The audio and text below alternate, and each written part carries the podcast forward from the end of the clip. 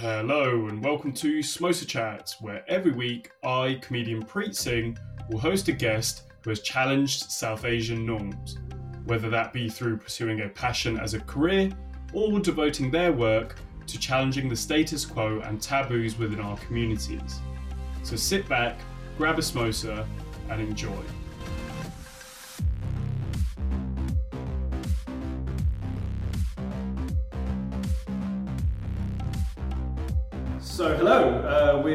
With Nav, Kiran, and Priyesh. Hello. How's it going, guys? Good. Good, thank you. Um, so we'll kick off with Nav. If you want to explain what you do, Nav, uh, obviously this is going to be a predominantly sports-based podcast, and we're going to be talking about Asians in football, especially, but sports in general as well. So Nav, uh, football scientist, what do you do? Yeah, so um, I'm a sports scientist at Arsenal Football Club. I've been there for around eight years.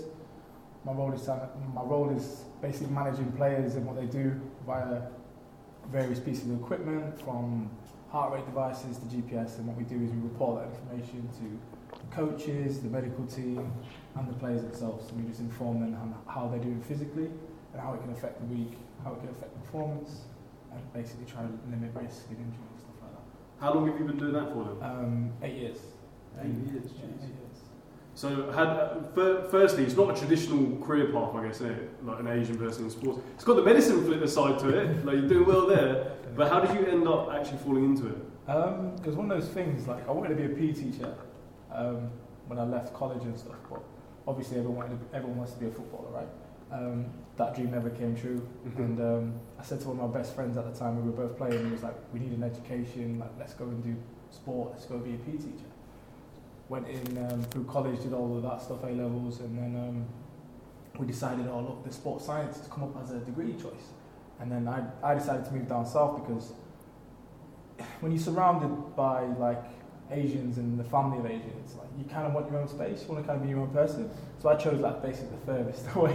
right. So I moved all the way um, down to London, and I said, look, I want to start, I want to start my life there, not only as a career and possible, um, just myself independently and then end up moving to Hertfordshire and then start sports science.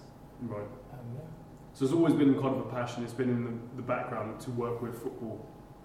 always, my, my whole life has been surrounded by football, and the fact that I get to do what I do now daily is literally like it's living a dream almost. Uh, um, it's tough, but at the same time, like when I look back at it and I look at how far I've come, it is definitely like the second best thing.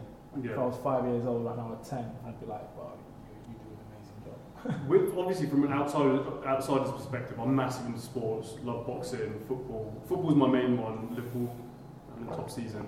Mm. Um, from an outsider's perspective, it always seemed like our upbringing, our people, like brown people in general, aren't fairly represented in all facets of sport.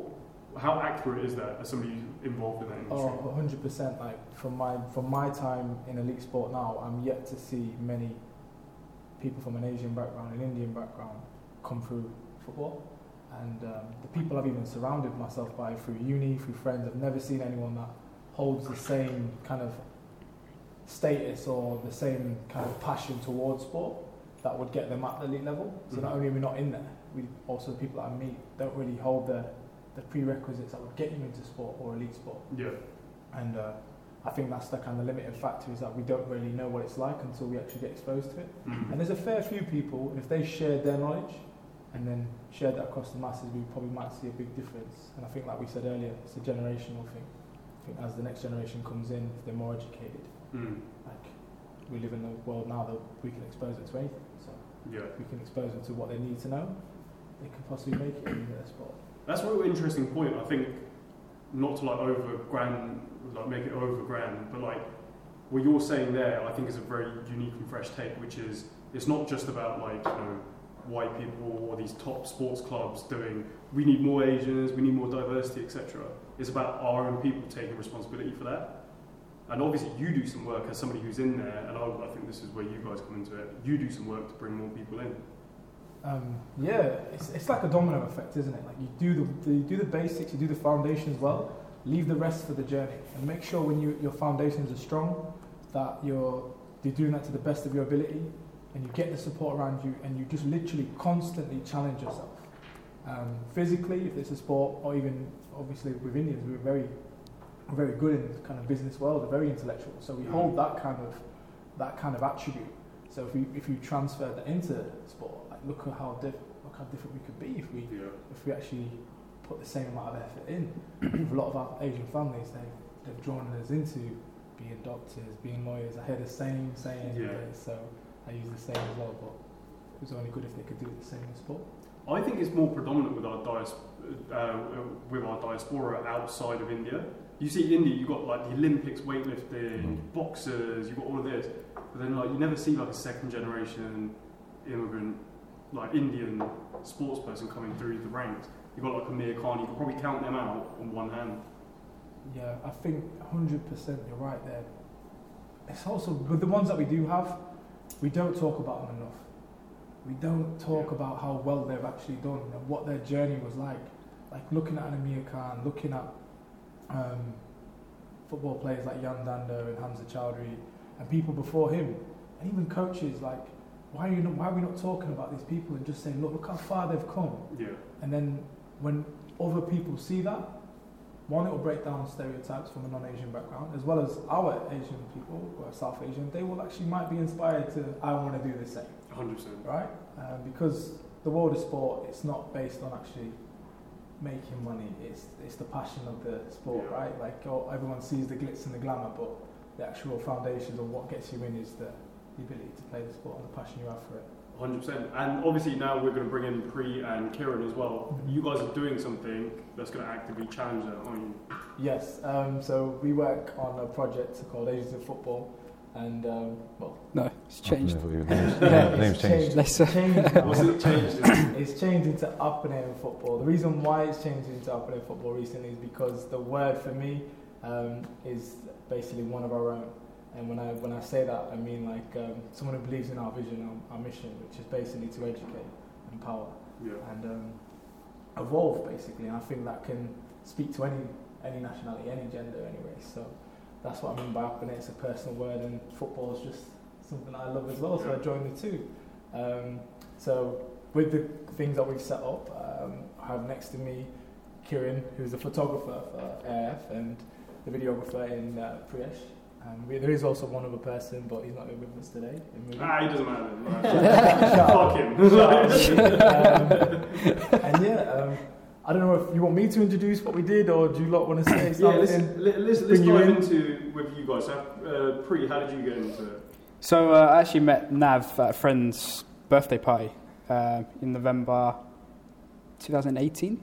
Mhm. It's last, was it last year? I think it was Yeah. October. October, October, yeah. Year before, And, um, 2020, bro. We actually, yeah. It's- it was, um, yeah, the way we met was kind of, obviously we were at this uh, boat party. I love dancing. Nav's a bit of a dancer too, so our eyes met across this, uh, across this buddy. dance floor. We just kind of moved He's So got this basically, the direction. direction. Sure you were grinding on each other. Yeah. He, he had To be fair, he's quite he had the seductive. bowler hat on and a beige jacket, and I went, "Who's this guy?" And then once I started talking to him, I literally, I don't think I could stop talking to you about my idea. Yeah. And he was just like, "Who's this guy? He's going crazy." And then he was like, "Look, I need you to meet someone." And then he introduced me to kids. Kids, and I did yeah. the exact same thing. I just Yeah. went, Look, I have this idea. Yeah, I think at the time because obviously we were at a we were on a party. It was like, okay, how much of this is alcohol and how much of it is actually the truth? Yeah. Yeah, so I just kind of went away. So I think same with kids. We kind of went away. It's like, okay, whatever, whatever happens. The next day, I'm talking like seven, eight in the morning. I'm getting texts from Nav saying, "Yo, are you serious?" Like, I wasn't even awake till the, Yeah. the afternoon. so um, he's like, "Everything we spoke about it yesterday. Like, 'cause I'm I'm serious about this. Like, you know, let's let's take this forward. And then so that was October, end of October, and then December we flew out to India. So Yeah, so that brings us on Sure, to not just yeah. Apna in football, but then the actual project. Because if you want to go over those, uh, so what's the actual specific project in India? Uh, so the project is for a school called Yuwa. Um, it was set up by a guy called Franz from America now. Mm-hmm. Uh, so the aim is in the area in India, is Jharkhand. Uh, there's a high rate of sort of like child marriage and abuse among young girls, um, and the school was set up to educate kids, and they use football as a way of team building, uh, confidence building, um, and just generally like to get them away from the situations they're in. And Nav came across the school, and he, so he wanted to start the project. And once he met me in Priyesh, we realised it sort of had a snowball effect that it could become bigger than what it was. Because Nav was initially going to go and just film it on his phone. Once he met me in Priyesh, he was like, right, I've got video, I've got photographer, this can become something better. So from there, in those two months, it was just planning, gathering equipment, doing research, um, me and him connecting a lot more and trying to make sort of a rough script about what we want to do when we get there. But at the same time, there's not much out on the school for us to sort of gauge what we was going to get. I, I don't think there was enough planning or talking that we could have Mm. done to prepare us for what actually happened. Yeah, we could have gone through Yeah. everything every day a hundred times. When we got there, everything went completely out the window. Like in terms of Yeah. what me and him had planned, everything just went out. Yeah. Right. Um, yeah, it was it was different getting there. I think it was all a bit of a shock once we landed. So, I, I mean, you, you guys weren't just brought along with the. Uh, bro, I was thinking that was white hair. that was like cookie residue. in your beard. I love that. you guys So it was were bugging me. tired. It was bugging me, man. You figured with out. You man was daggering. Like, you guys, is a, this is a tight group of friends. Um, Yeah. No, so back to the serious stuff. So you guys go out to the school. Is it just girls you work with there? Out in, out Out in in- India, yeah, it was it was girls, but they have they do have um, boys and men that actually do support the school. Mm. Um, but generally, like the general, the the village, they don't really support the school, which Right. is and there's plenty of stories we can tell you which are actually really shocking. But um, I mean, we, Don't- we, we've got time. Like, you know, anything you can talk about, feel free to feel free to dish on.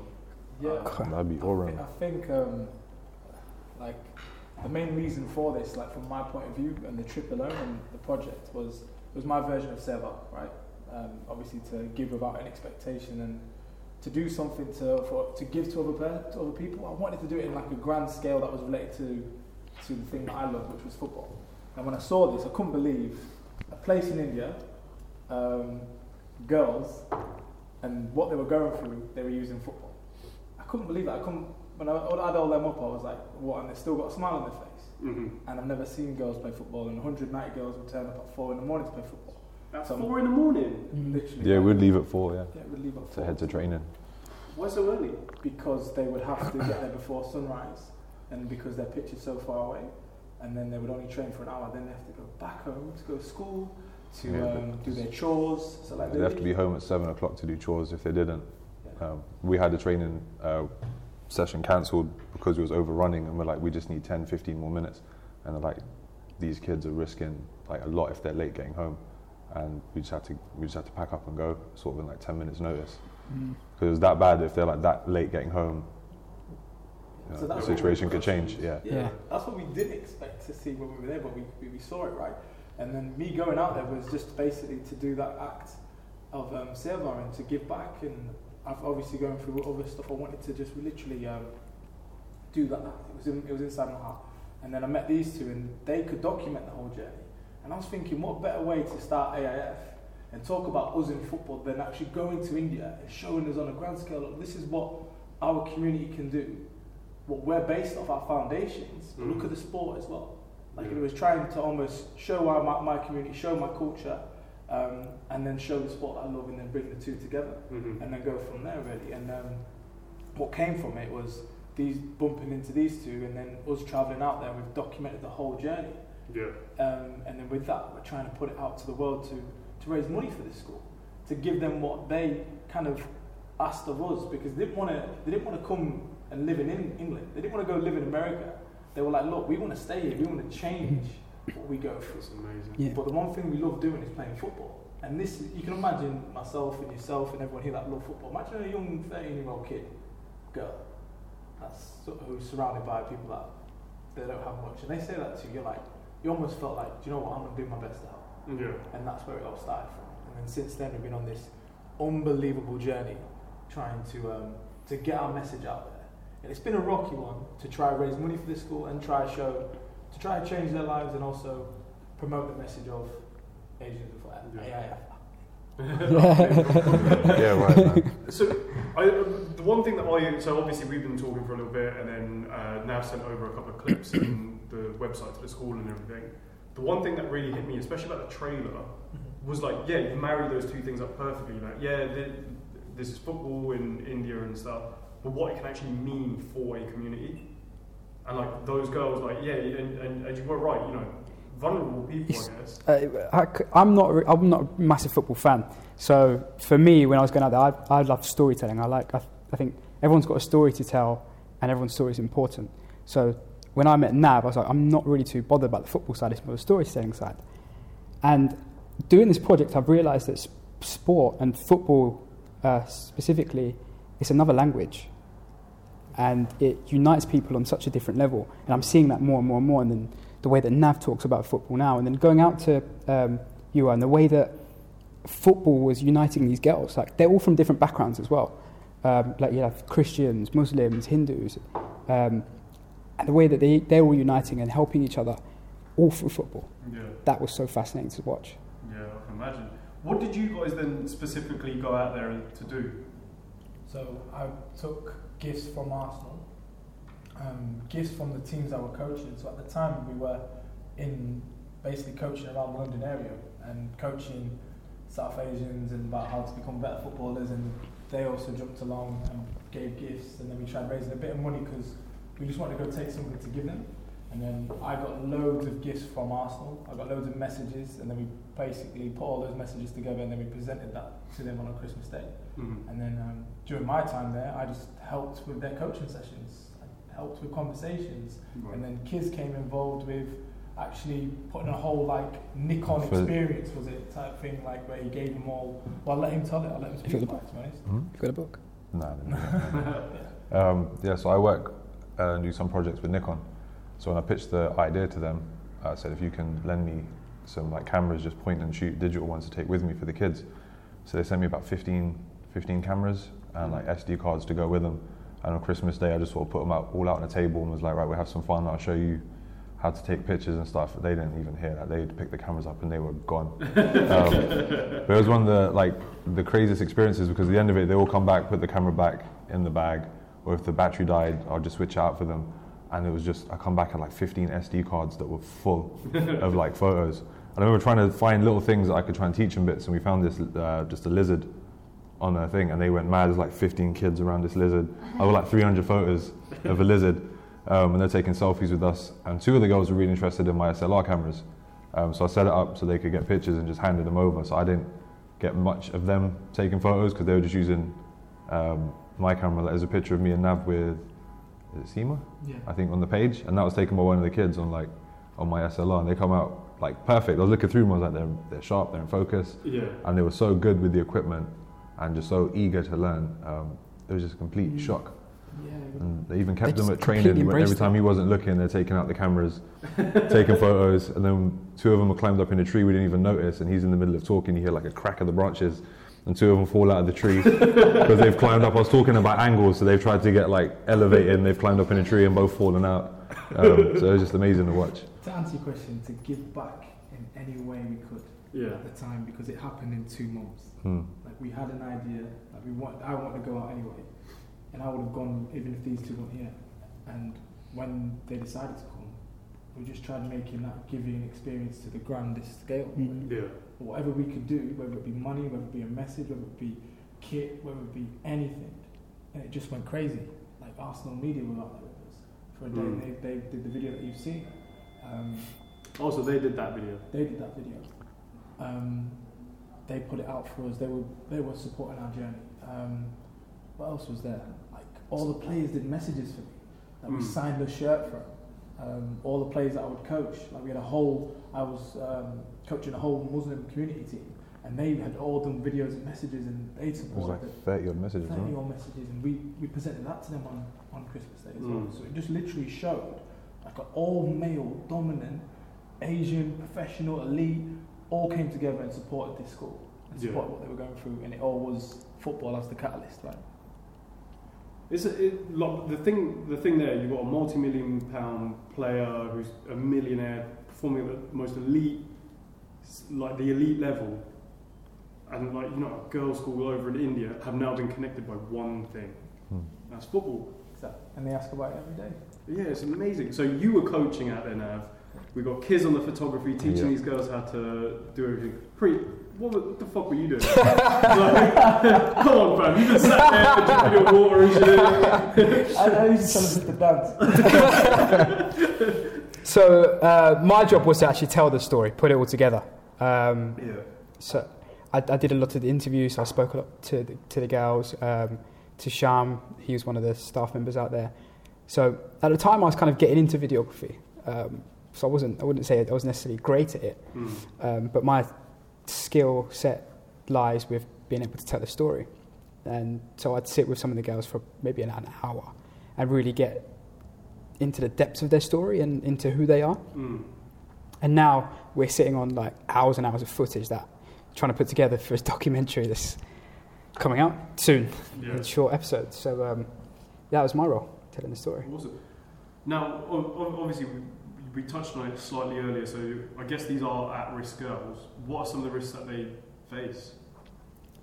On- Varies, isn't it? Yeah, I- I mean, on a day to day basis, um, a lot of abuse. A lot of abuse. Yeah, a lot of it starts from home, It's, it? it's, Yeah. it's hard to talk about because um, we've, I, I still feel we still feel so connected to them. Like I, I didn't even tell you two, but uh, last month I received an email from one of the girls to say that um, she, English is the English her English is quite broken, but you can make it out. And she was saying that things have been really bad for her, and she just can't stop crying. And she was alluding to the fact that there was the abuse had just got really bad. And I emailed her back, but I hadn't heard, haven't heard from her. Um, and it's things like that. It's like I'm not, we're not there to.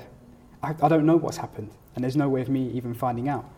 Um, Yeah, it was, it was weird being there because although we wanted to make a difference, we couldn't specifically go in and like change like their lives. But I think we all sort of, as soon as we got there, within five ten minutes, these kids were going crazy. They're singing "Happy Birthday" to him. Mhm. They all gathered in a room and they're like, "Oh, can you get Nav to come in here?" Because it was his birthday while we was traveling out there, and um, they just erupted into into like song. We've been there five ten minutes, and I think we all instantly sort of felt like older, like big brotherly, sort of that protectiveness. Mm. Um, but it's not like we could just go into the house and like kick the shit out of one of the dads and yeah, I mean, you know like we couldn't help them on that like individual scale. And I think that was quite hard for us to take because as much as we was there and we knew it was making a difference, there was only so much reach we had to do that. And I think especially coming back and watching Pre's interviews because me and Nav would be doing other stuff during that time.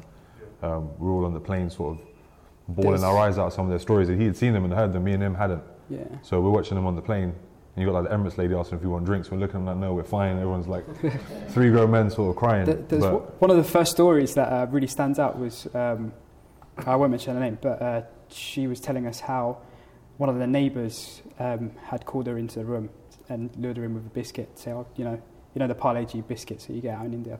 The car, you know, come and grab a biscuit. And um, obviously she went because she, you naturally assume she's five years old.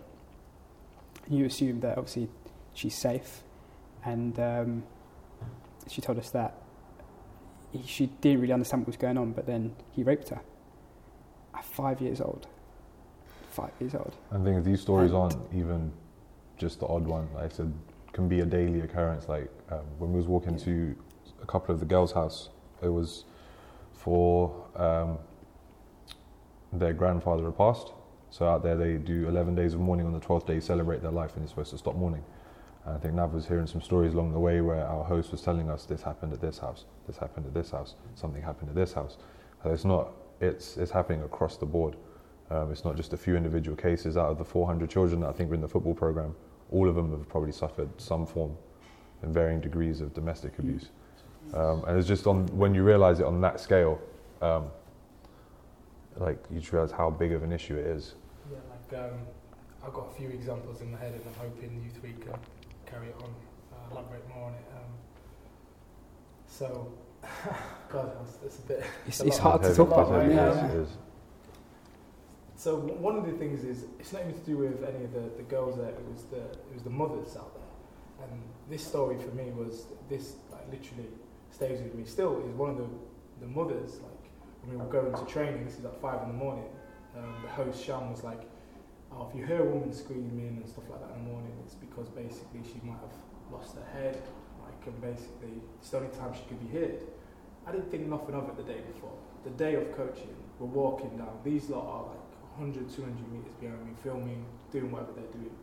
And um, I hear, I hear, I hear a woman wailing. I hear her screaming, and I'm like, what is going on there?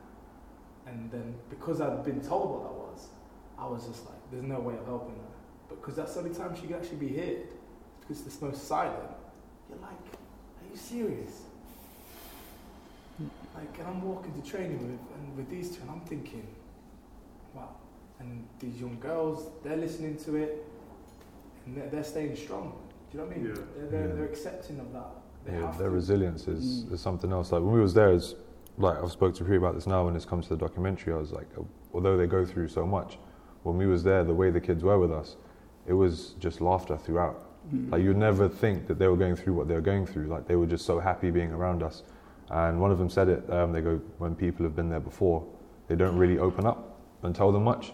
But like with us, they were so open. So like we can tell that you guys are here for us. You're not here for like another agenda to to better yourselves. You're here to actually try and help us. I'll, I'll show you that clip because she says um, she says like I've never felt so connected to I've never felt so connected the way I feel connected to you guys, and it was hard to keep your emotions in at that point because Hmm. it was it was such a nice thing to hear, especially when you've had um, other other people go and Mm. try and well, Yeah. help out. They This- ain't normal But- people. This is yeah. Microsoft. Yeah. This is Lenovo. This is Real Madrid. These are so all Yeah. big, big brands here, obviously doing their social Yeah. responsibility. Mm. But with us, it was a deeper. It was literally like Yeah. on a Yeah, deeper it was. level. You know, it was just funded by three guys. Like we just went off our own back. We had no backing from anyone. Like Exactly. we went out of the good of our hearts. Like 'cause we just saw something where we could try and make a change, even coming from something so small. Yeah. Um, that's sort of the whole aim of our project. coming, coming back to why we're raising the money for a football Yeah. pitch, because I've had some questions like, well, why it's just a football pitch? It's not just a football pitch. I mean, these girls are waking up four o'clock in the morning. Um, obviously, the football, it's not really, they don't have a football pitch to play in. We're, we're travelling an hour, like on rice fields they're playing on. Um, but also, before that, the girls are waking up, I think, at one or two o'clock in the morning the so they can study, so they could do homework. So, and then then they'll nap or do whatever they've got to do, and then they'll wake up at four o'clock. We're on the bus. We'll get to the pitch for about five o'clock, and it's just rice fields and stuff. But why so why the football pitch is so important is because of the stories we heard about the whole. Um, give you an example. There was one story I remember where um, the girls had gone to this particular football pitch, but what had happened was boys and men from the village the night before had broken glass and spread it all across the, the pitch. So when the girls are playing, they'd cut their feet. Yeah, That's just that was just one story. Yeah, There's, they there's keep they have to keep moving pitches. The first day we went to training, um, there was about 15, 20 uh, men and like younger kids, uh, all boys that are playing. And uh, Sham, our host, said a lot of the times they will just sort of run at the kids, charge them, and scare them away because they don't want them playing there. And we're just like, if you're older and you're a bit, why wouldn't you maybe come and offer to coach, get them involved in the game? But they don't want them there. Or sometimes the farmer will be like, right, that's enough. And overnight, he'll plough the land up and put cows on it. So they come back the next day and they've not got a pitch no more. So they had one right next to the school when the first day was walking. That that used to be our first pitch, and now it's it's they're not growing any crops on it. They've just ploughed the land up and put animals on it. So but we it's could- not really serving we a yeah. financial purpose. It was purely just to stop these kids playing football. Is it? Does it just boil down to sexism then? It's, it's, it's, there's Yeah. structural inequality there. It goes much, much, much deeper than um, just you know gender inequality. It's, there's structural inequality. There's it's, it's political. It's there's, there's, it's, yeah, it's, engraved. It's embedded in. The from, politics it starts from birth for these kids. Like some of them don't even know when their birthdays are because they don't register it because they're ashamed to have girls.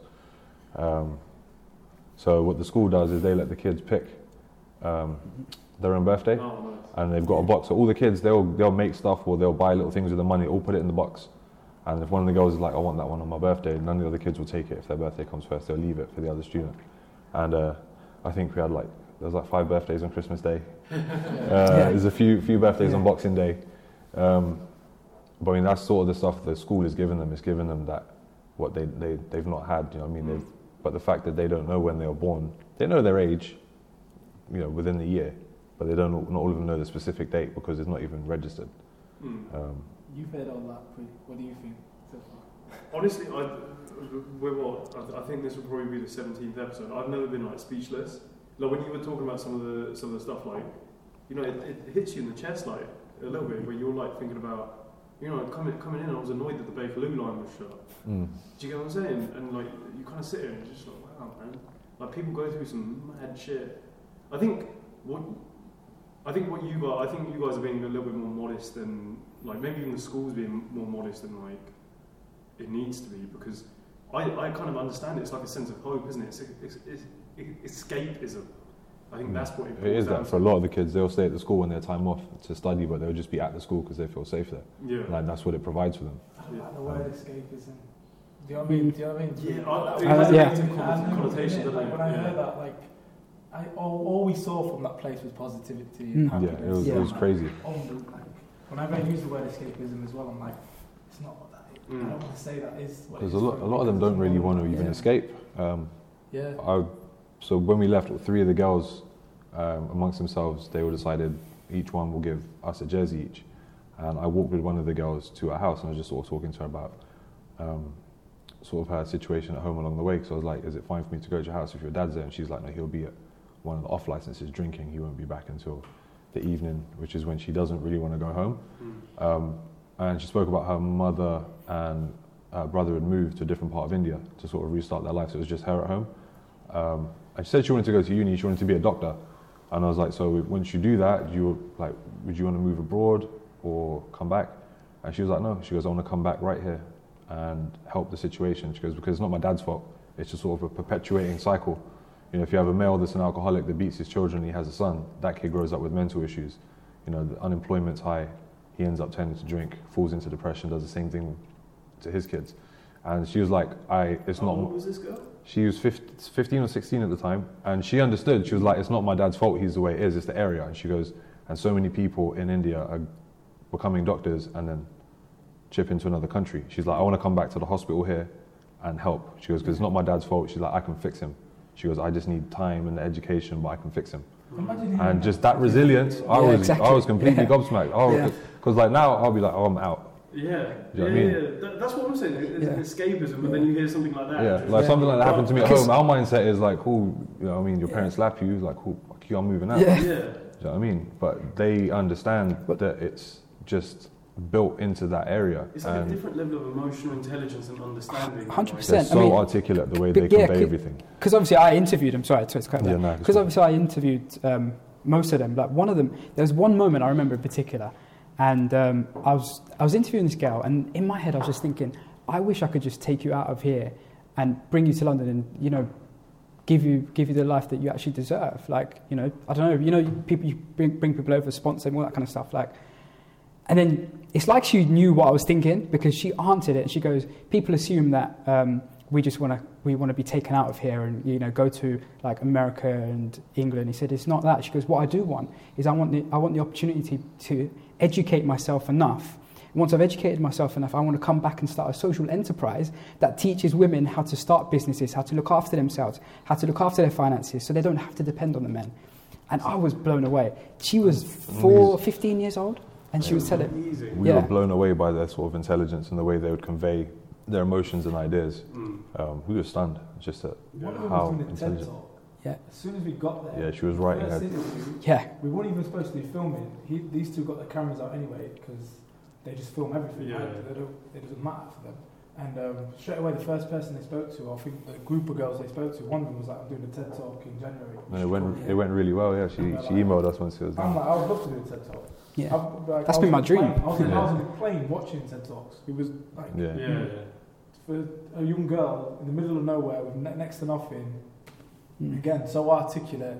Like she showed her pre the speech that she was going to do. And like, Yeah, he wanted us to her read through it.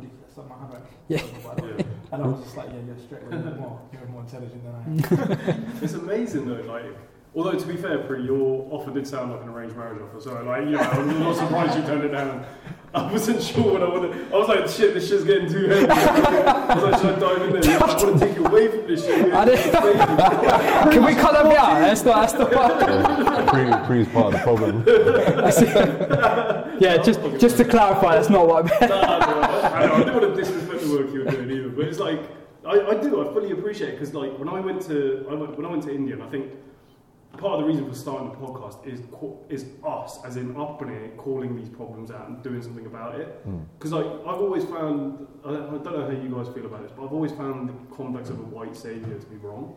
You know how you have these comic reliefs and stuff and all this shit. where they go and they make poverty porn. That's what they call it. Yeah, innit? yeah. Mm. When I went, I went to this girls' home where it's abandoned girls and stuff. It's over in Punjab in um, London, and I was the same. I got all like fucked up about it, like you know, like I'm visibly distressed. And the baby that was running it, she was like, It's a great knock it off. organisation that I think I know which one about it. Oh, Yeah, it's unbelievable. It's, it's amazing. So they save these girls from like that been discarded in Yeah, rubbish yeah. heaps and all that. And she literally she tapped me on the shoulder like this BB who's like like in her 60s, 70s. Me fucking, you know, pre like fucking yeah, I'm fucking I'm getting all in my feelings and shit. She turned around, she went like this. She, genuinely, she went, she went fix up, like don't look so glum. She's like these girls are happy now, and I was like, wow. And I had like a five minute conversation with her, and she was like, we don't want them to be sad. They would have had that if they had stayed where you know they weren't Mm. wanted. Exactly. And I was like, that's the mentality these people have. It's not woe is me. Yeah. It's let's fix this situation, give them happy lives. Yeah. And it sounds the exact same with this. Yeah, I think that was the shock for us when we got there was just the happiness of it. And that's what I said. I was, with- when it comes to the editing, I go because there is so much, there is so much to talk about that's bad there. But the entire time we was there, we didn't physically see it or really encounter it. Like none of the girls went through a bad patch went while we was there. So the entire time we was there, it was just laughter. Like the the training sessions, doing the photography, pre-talking to them. Obviously, he got a lot more deeper stories out of them on a one-to-one level. Yeah. Um, but in terms of our time spent with them, it was just fun throughout. Like we played games and all sorts. Yeah, just to interrupt there, with, with the stuff we're trying to put out now, even though it's so deep, like when you watch it, it's got, we're trying to sell what these girls go through, but at the same time, it's exactly what Kiz has Yeah. just said, is we're trying to show what we went through and how, even though they go through a very tough time, they made us feel so Mm. like, welcome, they, they, they had smiles on their faces, and we want to show that side as well, like we want to Yeah. convey that message, and I can't agree with you more. Yeah, I think like on, on the first day they all walked us to our guest house to show us because if we walked along the main road, it would have been like an hour's walk. But we cut through all these little fields, and they sort of took us along the way. And when we got there, they took my camera from me and photographed us outside the guest house. And um, so I think the owner of it is connected to the school. Yeah, like for mutual friends, they knew who he was. A couple of the girls lived right behind where we were staying. Mm. So in the morning, we would end up walking with them to where the sort of temporary bus stop is, where the kids would have a little fire going to keep warm until the bus got there. So it was a real community element. In the evening, they would stay at the school with us as late as possible just to see what we was up to um, before they'd go home. And it was just, they sort of looked after us Yeah. It's like to you, some degree. you mentioned emotional intelligence as well. Um, I, we didn't know what to expect when we got there because we thought obviously these girls go through the abuse on a, on a regular. Like, how are they going to be around with three grown Asian men? Like, were they going to be scared of us? Mm. We walked in, and I've interviewed a lot of people, and one common theme that comes up is love and how important love is. Um, when I when we walked in, I don't think I've ever felt love as pure as that. They have it in abundance. Like, yeah, it was. We walked in and they made us feel so comfortable. So they were just singing "Happy Birthday" to Nav. Like you'll see it on uh, the first episode that goes out.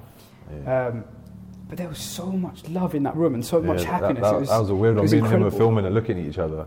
Um, I think the emotional side kicked in for me and Pri a lot later because taking it from that creative element, Mm. I was sort of just behind the camera a lot of the time. Like, we got to get this, we got to get this. And it would be later when I'm going back through that I'd reflect on it. So when they're singing Happy Birthday, me and Pri looking at each other like, hey, this is fucking sick. And he's standing there, like, bawling Yeah. because he wasn't expecting it. They told us what they were going to do. They, wasn't crying, but yes. yeah, yeah. no, but, all right, he, was, he was emotionally heightened. Uh, Especially how he reacted with his no, no, I'm joking. I'm. But um, because they told us that they were going to do that, like we heard it was his birthday. Can you bring him to this room? So like, oh, Nav, come, we just need to sort of talk to you about something. We walked in, and like I was saying before, it just erupted into singing, and he, we was like, shit, we were just so taken back because again, we didn't know what to expect. We thought they were going to be very sort of solemn or scared of us because you know we're sort of grown men. Imagine this, yeah. I have not known these two individuals next to me for more than two months. Don't know. Mm. I've, just, I've persuaded them to come with me on this trip. I get to India to a place that I've never been to, to a part of India I've never visited, to a school I've, I know no, no person, even the host had messaged me and say, find your own way here. Like, we, no one's picking Mm. us up. And then we get there, I'm sat there thinking, wow. Then when it hits you all at once, we walk into the school and I'm like, okay, I'm nervous now. I don't know what these are to Yeah. There's nothing around here. And I'm looking at these two and they look the same. But as soon as they, the girls were introduced to us, they literally took both of these, they took my worries away. They took these two and they were talking Yeah, to they them just the surrounded whole, us. re- Yeah. the whole morning of that when we got there.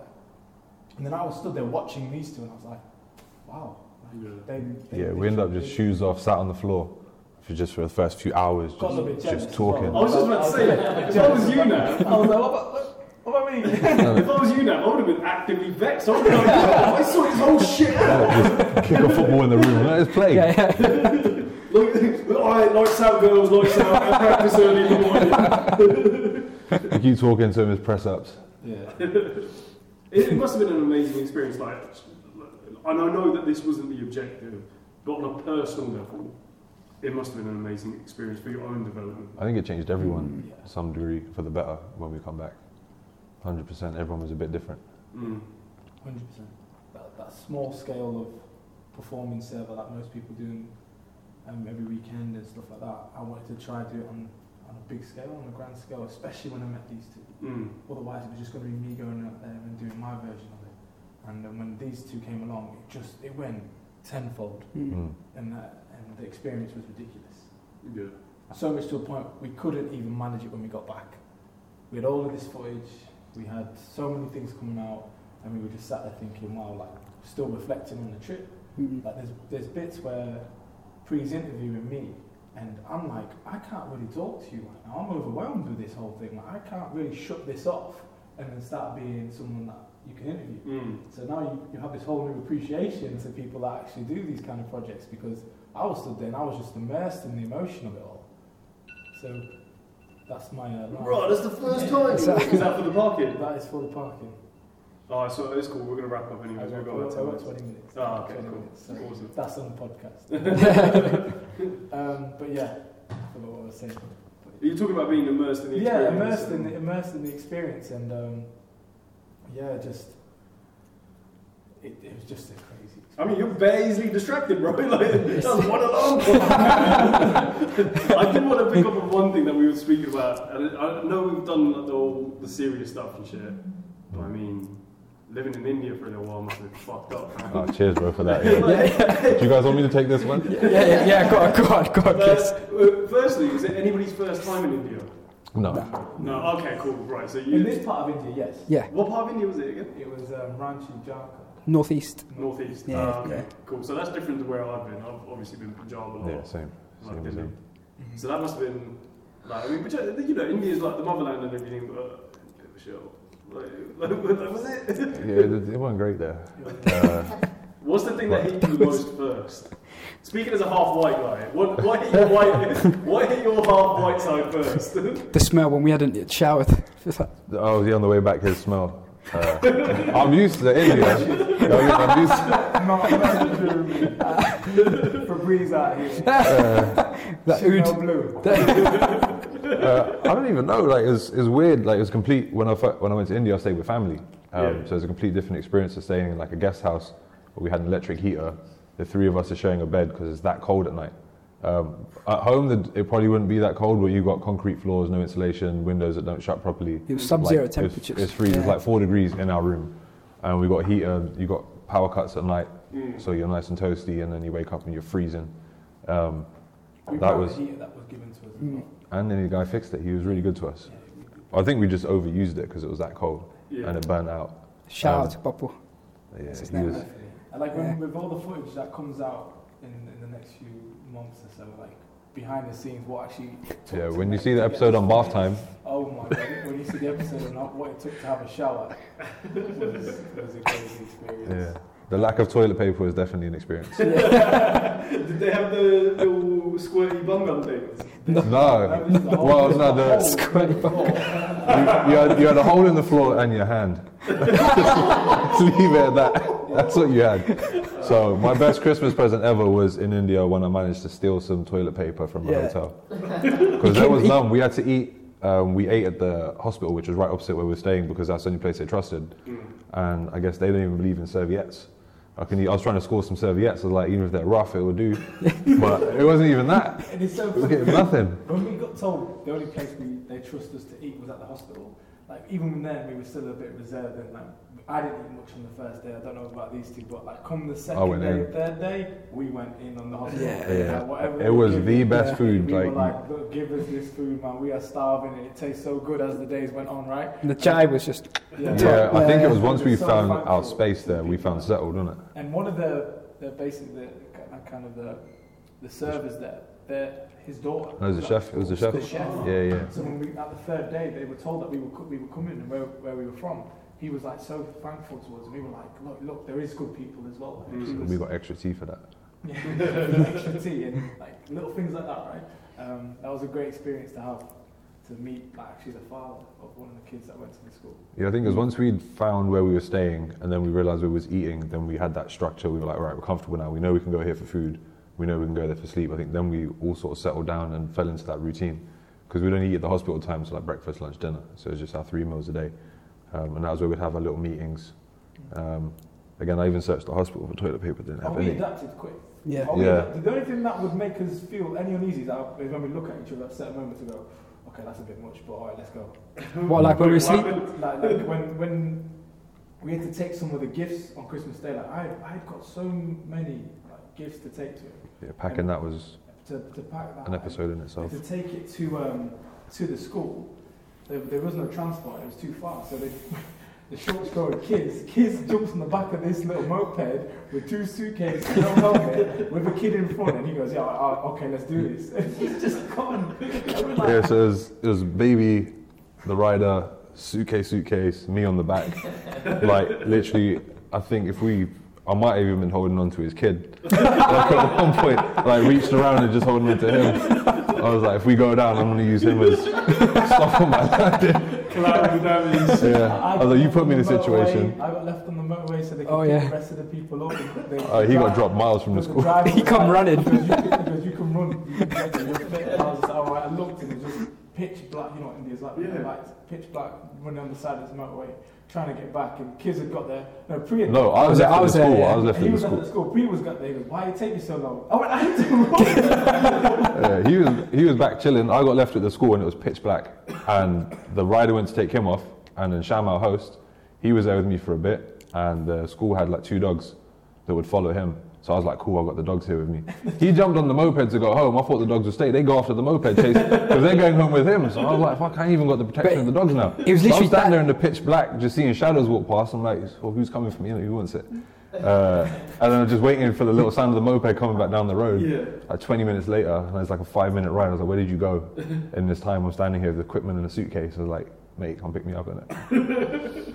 Uh, what an experience. Um, so I think we're wrapping up now. But like, what what can we as like listeners and like people who weren't involved, what can we do to like help the project and the school? Yeah, so um, the, the project in itself is to raise money for a football pitch. Obvious reasons will come out in more episodes, but we want to give these girls a place of hope, a place of happiness, um, a place they don't have to travel at five o'clock in the morning to get to, and they have to keep changing location every so often. We want to give them that football pitch. Um, it's not just a normal football pitch; it's an all-purpose 4G floodlit. They can play whenever they want, right next to their school. It's something that they can use at any time for as many kids as they want Safely. safely. Big word, safely. Mm. And um, it's something that they were they would love as well. Like it's a, that's a massive gift, and we want to give that to them. And we want to give that alongside people that believe in our message and um, also believe in the girls. And then hopefully we can do that, and then it'll be something that, that sits there for a lifetime, right? Yeah. Can you imagine it? A bend in India, yeah. it's just got a random full football pitch, 4G, 4G, purpose. 4G, Yeah, mate. 4G. You just sat there going, "That's the power of sport." I'm with you. Some people might not think it it is. Some people, but I, I don't care about those people that don't believe it. I care about the ones that know that that will make a difference Yeah. to it'll make kids a that don't huge have difference. enough much, but they do need some time where they can just chill out and play a game and be happy. Sport does that. What's a, is there a target figure or anything, or is it just uh, give what you can and we'll see where we're at at the end? Yeah, so the, the target figure is 100k, but we split it up into three phases because we know things take time, right? So it's 33k, 33k, and the last thousand we've already kind of raised previously um, of last year.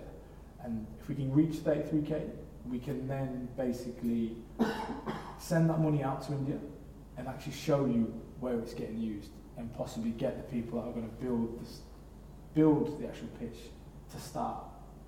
Do you know what I mean? So it Mm. actually is starting to go rather than us getting the 100k, you never see it again. I want to get things in motion as, as money comes in, and obviously you need a bigger deposit to do stuff like that.